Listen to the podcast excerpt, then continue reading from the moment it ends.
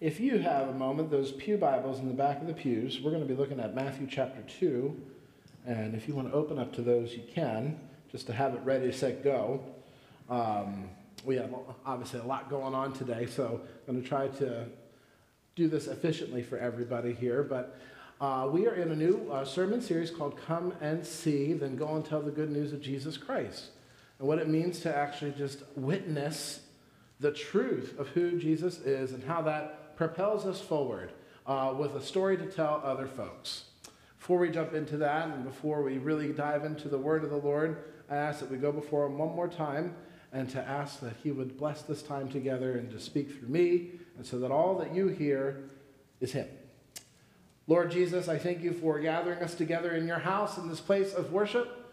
I pray that as we open up your, your, your word, that um, your Holy Spirit that continues to move in this place would, would illuminate the truth that is within this text. That you would speak through me and that it would not be of me but of you, and that only the only thing that people hear is, is your voice and your truth. And that we all would gather at your feet, be renewed and refreshed and restored and for those who may not know you, that they would possibly come to know you for the first time today, and that we would give thanks for that and praise you for that, and know that by the power of your word revealed, that this could be so. It's in Jesus' name we pray. Amen. So, real quick, and I asked this in the first service, the traditional service, and and forgive me if the question's a little off-putting, but I kind of want to know.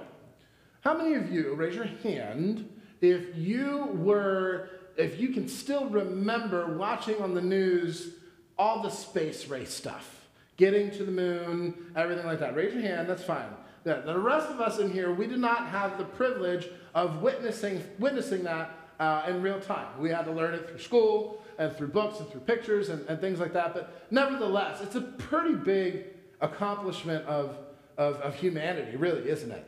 I mean, how great is it that God, through his, his blessing and through his provision, would allow humanity to be that smart uh, to be able to put those things together and leave the planet, like, and, and go to the moon and, and see the stars and look down from the moon on the world and, and just be captivated by creation and the beauty and the majesty of it all. Well, C.S. Lewis wrote uh, some reflections on, on, on Christian theology. And there's a chapter in there where he talks about the space race. And, and he talks about when the Russians got there, and apparently someone in Russia, I don't know if it was an astronaut or someone from their space agency, somebody, said that we got to space, and guess what? We didn't see God. And so basically it was like, you know, rest assured, everybody, we left the planet, we went to the heavens, and heaven wasn't there. God wasn't there, it's all a hoax, go about your business, hunky dory, this is great, thank you so much. And so C.S. Lewis looks at that, and of course, being a Christian thinker, he's annoyed. He does not enjoy what this Russian uh, cosmonaut has stated about it and begins to poke holes at his theory in that you're obviously looking with wrong eyes. You're coming at this from a different vantage point. It would be like if all of us went to London right now and we went to Stratford upon Avon and went to a theater and listened to a Shakespearean play, Macbeth or Hamlet, whatever your fancy is. Hamlet's the best one, just in case you didn't know. So we go to Hamlet and we see that. Former English teacher, I love Hamlet. And we expect to see William Shakespeare himself as one of the actors. We're going to see a Shakespearean play. Obviously, Bill needs to be in there being one of the, the folks on stage because this is what this is what a Shakespearean play is. If I go to space, the heavens, and I don't see God in heaven, then obviously it's not real. So C.S. Lewis says, like going to a play, a Shakespearean play, expecting to see Shakespeare himself acting. That's a wrong way of looking at it. It's a wrong way of seeing. It's a wrong vantage point. What C.S. Lewis says instead is like, no, it would be going to the play and realizing that every actor is Bill Shakespeare. That every technician, every, every sound person, everything that goes into this performance in this play all has Bill Shakespeare in it because he's the author of it. Don't go expecting to see Bill. Go expecting to see how he is the author of this whole entire thing. And so when you go to space and the, and the astronauts go to space, don't be so shocked that you're not seeing heaven up there because that's not how God works. God does not, doesn't reveal that stuff to us so that we can go to heaven's door anytime we want, knock and say, hey, just visiting, just looking and seeing, making sure you're still here. I know where you're at and we're all good. It doesn't work that way. Faith doesn't work that way. If it worked that way, God's call really wouldn't mean anything because we could always just go there and go see it. We go to heaven when God calls us to go to heaven. We see God when God calls us to see it. Whether we're seeing Him or whether we're going, it's all by God's hand. He is the author. So, this worship series, Come and See, I want us all to realize we are coming to see the author of life, the creator of life. We are coming to see Jesus himself, witnessing everything that he taught, witnessing all the things that he challenged us with, and then coming to see there is a, a hope, a desire, a, a promise that we will have a story to go and tell. We want this series, it's going to be all through, all through the summer. We're going to go through the Gospel of Matthew not so much chapter by chapter, a little bit of a survey, but go and we're going to follow Jesus. We're going to follow him along and, and come to his feet and see what he's teaching, see what he's saying, and, and leave hopefully renewed and transformed with a story to tell. Because if we just go at like the Russian cosmonaut, if we go up to space and be like expecting to, I went, I sought you out, and you weren't there, and then to say that there is no God would mean that we are in the control seat here. It would mean that when I go and I find you, great, I know where you're at. But this is not how God works. In our coming to see Him, what we find out, it's not so much that we find Him, it's that He finds us. And that would be, for me, my underlying hope through this whole series is that you realize in our approach to coming to see Jesus and wanting to learn and wanting to discover and wanting to find everything out that we can find out, that we realize that it was Him that was calling us to Him. And even though we may have, quote unquote, found Him, He truly has found us. I once was lost, but now I am found. I think that's the posture of coming to see. And when we realize that, when we reorient our lives to that, it does give us this, this propulsion to go and tell folks about what it is that the Lord did within us. For me and my story, when I became a Christian, when Christ became more than a name, that's what we say here at the church. For me, it was in third grade. You may have heard the story before. Little me, third grade at a vacation Bible school. Cool youth guy up front was like, hey, does anyone know Jesus? And I was like, yeah, that's great. And so they all took us to go to the side and, and they prayed the prayer for us. And I prayed that prayer. And I would say that I knew Jesus after that. That Jesus was in my life the entire time, even before that, really, now looking back. All my friends were Christians. God's hand was on it. It didn't become real. I don't know if I truly saw until a junior in college when I went to a Promise Keepers convention with my, my father. Promise Keepers convention is a, or a retreat, or whatever you want to call it, is a men's retreat. They're usually huge national gatherings. I don't know if they're still doing them anymore. But I went with my dad. My dad said, I want you to come with me to this. I was a junior in college doing junior and college things and, and wanted me to come and, and discover that with him. I said, okay. Said, I'll go. I wanted to go because this is a chance to do something with dad. And I pulled my mom aside because I always, you know, talk to my mom first about things. It's the way it works. You know, you know. Said to my mom, said, okay, I know dad wants me to go. I'll go. But I tell you what, mom, if they do any weird Christian things there, I'm out. If people are going to stand up and start speaking in tongues, I'm gone. If someone comes up and actually wants to talk to me or can I pray with you, no, get away from me, I'm out of here. That's just kind of what I said. I'm like, I don't want any freaky deaky Christian stuff happening to me there. I just want to go and listen and see what this is all about. She goes, Mike, it's fine. None of that's going to happen. Okay. So I go to Promise Keepers with my dad. And I sit in that amphitheater and, and I'm skeptical on the whole thing and coming to see what this is all about. And I left having been found. As I sat there and listened to the stories of people and testimonies, and more importantly, the worship, singing, Jesus paid it all, sin has left a crimson stain, he's washed me white as snow, and before the throne of God above, my name is written on your hands, that line says. I realize that this is not necessarily me hunting Jesus down. This is Jesus finding me, seeing me, warts and all. Everything that I did, everything that I thought, all the sins, all the things that count me out of that company. He sees it anyway and says, You know what? It's, it's clean. It's washed clean. And your name, your name, I have it written in my hands. My nail scarred hands, I have it written on my heart. I have got you. In my coming to see Jesus and trying to find him, I'm the one who left having been seen. And having been seen and beholding the glory that is Christ, it changed my mobility.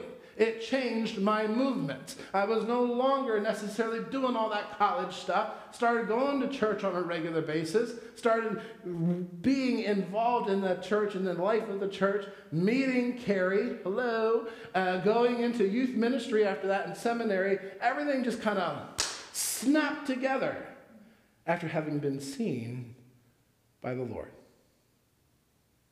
So today, folks, we're going to go and see Jesus. But I would say to you, understand that, and you're going to see, you're going to be seen. You will be found. You will be found by the Lord, and it will change. It'll change your trajectory. It'll change that mobility, that movement, your as you are going lives. Let's jump in. Gospel of Matthew. We're starting there first. We're in Matthew chapter 2, not Matthew chapter 1, because it's a whole bunch of genealogy, and I can't fit 30 minutes into that, but I could sure try. We're in Matthew chapter 2. What is Matthew chapter 2? Anyone know? Take a guess. Bible trivia. Yes, the Magi. We're going to have Christmas today, everybody. Yes, it is the third greatest day of the year. The first greatest day is Easter. The second greatest day is Mother's Day, of course. And then the third greatest is Christmas. Let's go to Christmas, everybody, in a little town of Bethlehem. Matthew chapter 2, verses 1 through 12. And the great thing about the gospel here, uh, the gospel writer Matthew, in chapter 2, he gives us some case studies. We're going to see how two different folks, the Magi and Herod, how they posture themselves in hearing the invitation, God's call across the cosmos that something's going to happen. We see how they approach and we see how they go. And in the end of this, we're going to get a good sending. And the good sending for us all is this piece of information I want you to remember. It is this Let all the truly seeing world rejoice. Say that. Let all the truly seeing world rejoice. That is going to be the end game. We'll get to it in just a minute. Let's look at Matthew chapter 2. So, this is what it says. Hear now the word of the Lord. Now, after Jesus was born in Bethlehem of Judea, in the days of Herod the king, behold, wise men from the east came to Jerusalem, saying, Where is he who has been born king of the Jews? For we saw his star when it rose and have come to worship him. Right off the bat, in these first two verses, lots of stuff is happening. We are getting the name of Herod the king, so we can kind of anticipate there's going to be some sort of struggle because we have Herod the king and the wise men saying, We've come to see the king. So you can imagine if you are Herod the king and people from some off far off country is like, we're here to see the king and you aren't the king, you can imagine how that may ruffle some feathers. And that's exactly what happens. We also see that these are wise men from the east. That means they are not from Jerusalem, which means they are not Jewish. They are outsiders. They are Gentiles, and to the Jewish people, ick. They're also from the east, a far off land, which means they had to travel as a long, long time to come and try to seek out and find out what's going on. Long time. Jerusalem, where Jerusalem is at, east, far east, they had to come that long journey. And we don't know if it was three of them because there's three gifts, and so we think we three kings. I mean, that's what we relegate the Magi down to, just that one song that we sing after Christmas, We Three Kings, right? That's all I ever know about them. There could be, it could have been more. It could have been a whole host of folks that are coming to see this king. For when Herod the king heard this, he was troubled, and all of Jerusalem with him.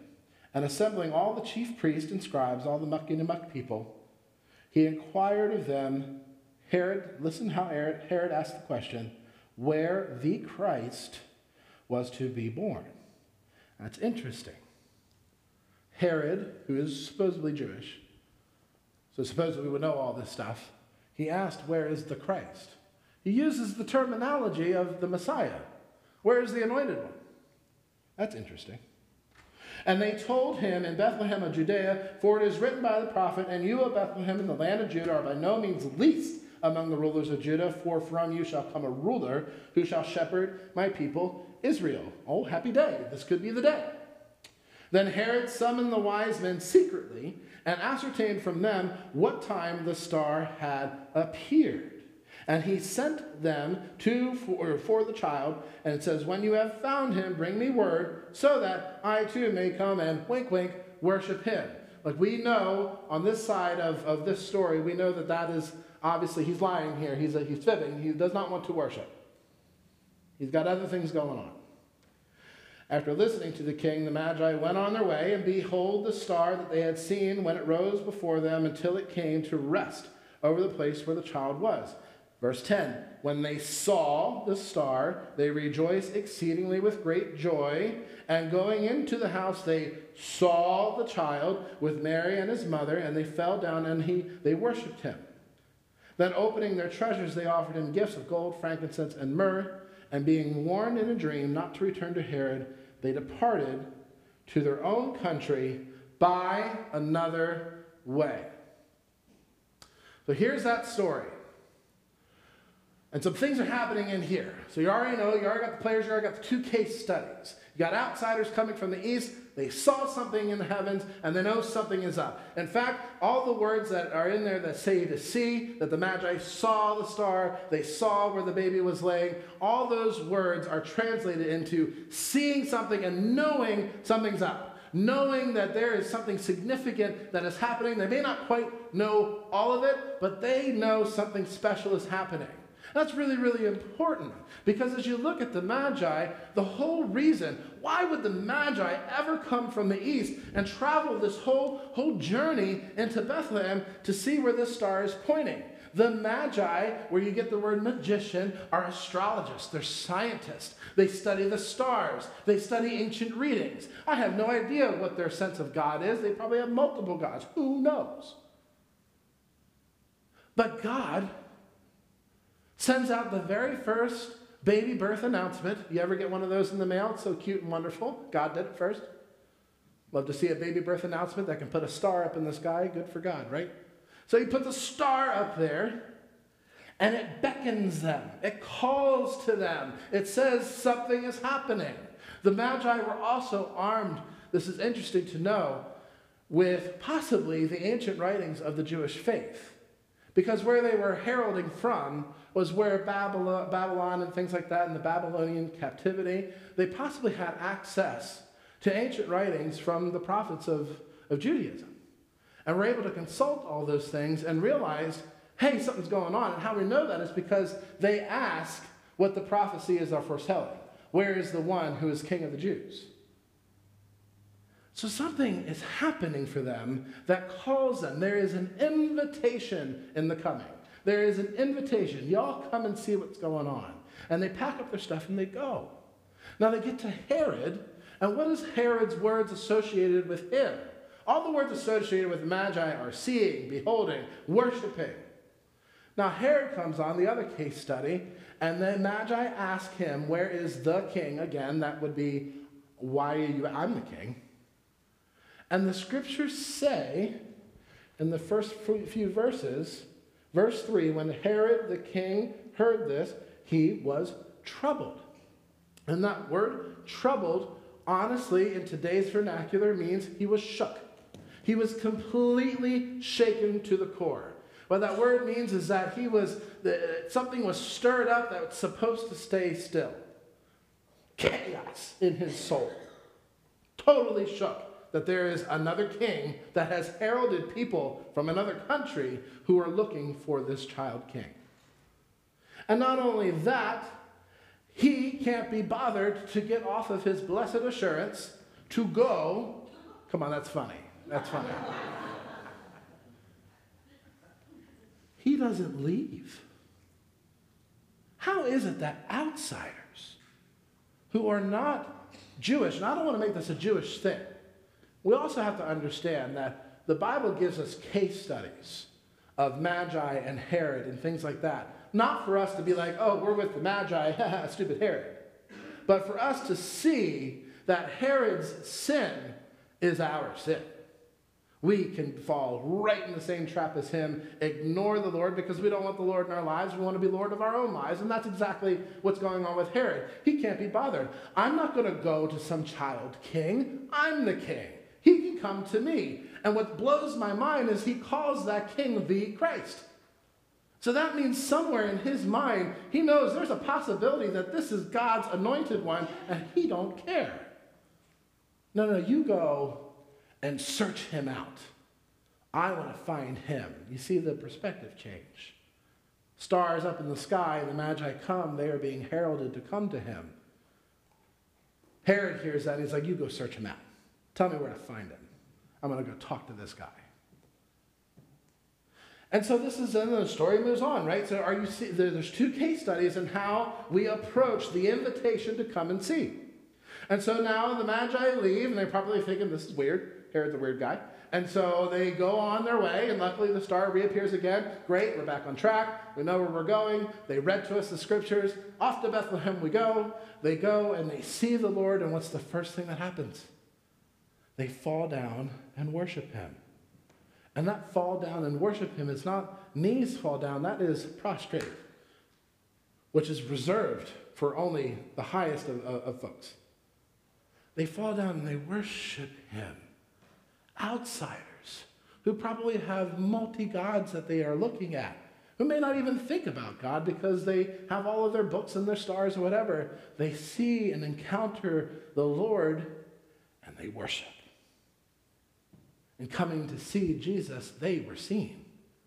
And coming to see Jesus, they were found, and they fall and worship, and they give Jesus gifts of gold, frankincense, and myrrh. And I don't have time to go into it, but those gifts are significant. Gold is for the kingship of Jesus, frankincense for the priestlyhood of Jesus, frankincense meaning incense, burning sacrifices. And myrrh is the embalming thing for, for, for dead folks. And that's for him as the prophet, that every prophet died at the hands of their own people, foretells Jesus' death. Those gifts align, tell the entire story for Jesus. And then what happens to them? After being warned in a dream, where do they go? What does it say there at the end? Verse 12. They went another way. They went another way. See in this something very profound. You see, Herod stays the course in his sinful warpath. After being told that there was a star, after hearing the scriptures being read, after rightly saying it's the Christ, he had every chance in, in heaven. I would say that the Magi came to Herod because God is saying to Herod, You got one more chance, bud, come on. But Herod doesn't. And he stays the course in his wickedness. And instead of just being like, okay, well, we'll see what happens, no, he does something even more dastardly. He kills all of the two year old folks and younger to try to wipe out any chance of this Messiah growing up to be the king. And little did he, he underestimated because this baby king is already doing stuff. He's calling the world to him. Herod couldn't do that. That was the baby, that was Jesus. That was God's call through this guy. And so, having come and having seen and having been seen by Jesus and having been found, they leave and they go a different way because here's the thing they came with great expectation to that invitation and they left with transformation. They left a different way.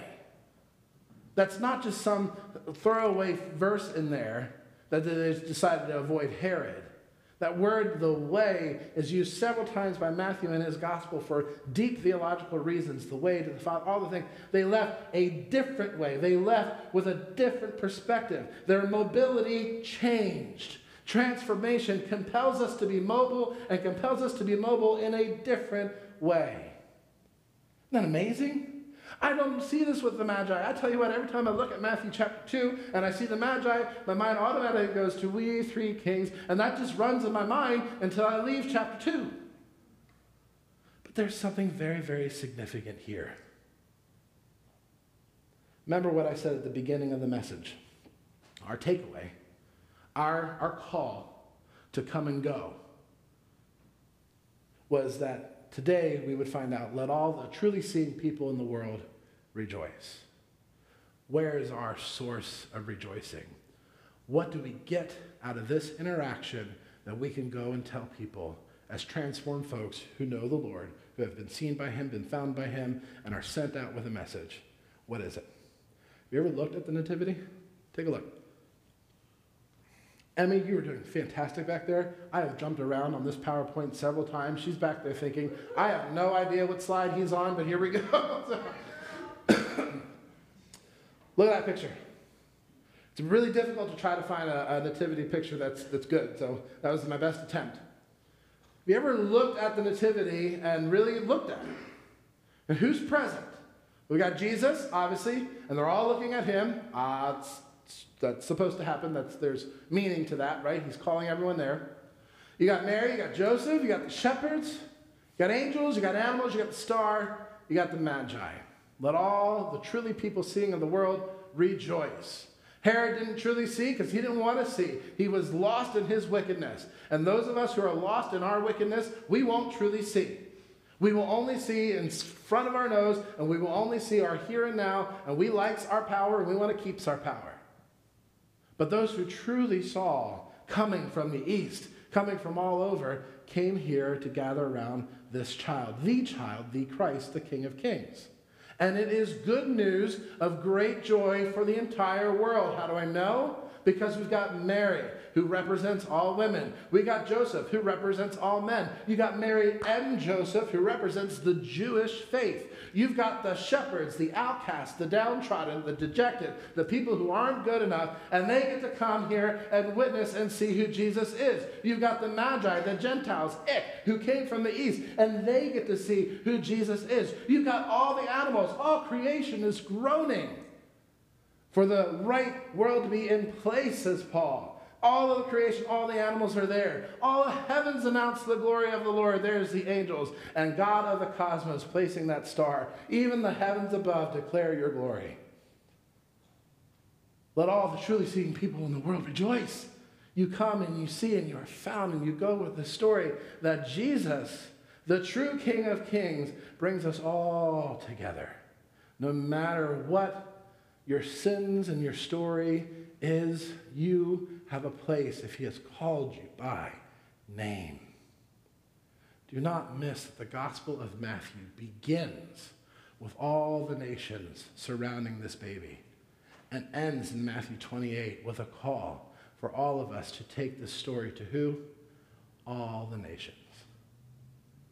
So when you go home, if your nativities are stuck in your homes in boxes someplace that are labeled Christmas, I'd encourage you to take them out have you ever heard me give a message on this before? This is why our nativity is out. I gave a message once, and I said, Carrie, our nativity has to be out every day, all year long. And so she listened because I told her to do this. No, she, she, she felt it too. But when you go home, look at that nativity and see in it a higher call.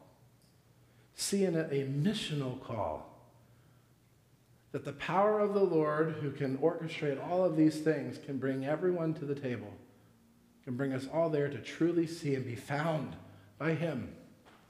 and to leave with the good news that light has come into the world and the world has been completely changed, and you too can be found. Let all the truly seeing world rejoice. Heavenly Father, as we look at the Nativity and are reminded that you bring us all together, we now turn our sights to the Lord's table, your table. That it can too, and it's the reason why we do this. It brings us all together at your feet, at your table, to be reminded of the price you paid and to be convicted of the truth that by your blood we are healed and we are called by name into your family. And so, Lord, as we approach and as we take the elements today, allow this to transform in us, allow this to convict our hearts of your glory, of your goodness. And when we go home, may we be bold and bring out our nativities and, and put it on a display. Not being fearful of people looking at us like, why are your Christmas decorations still up? But to look at it as a missional call to share your good news. It's in Jesus' name we pray. Amen.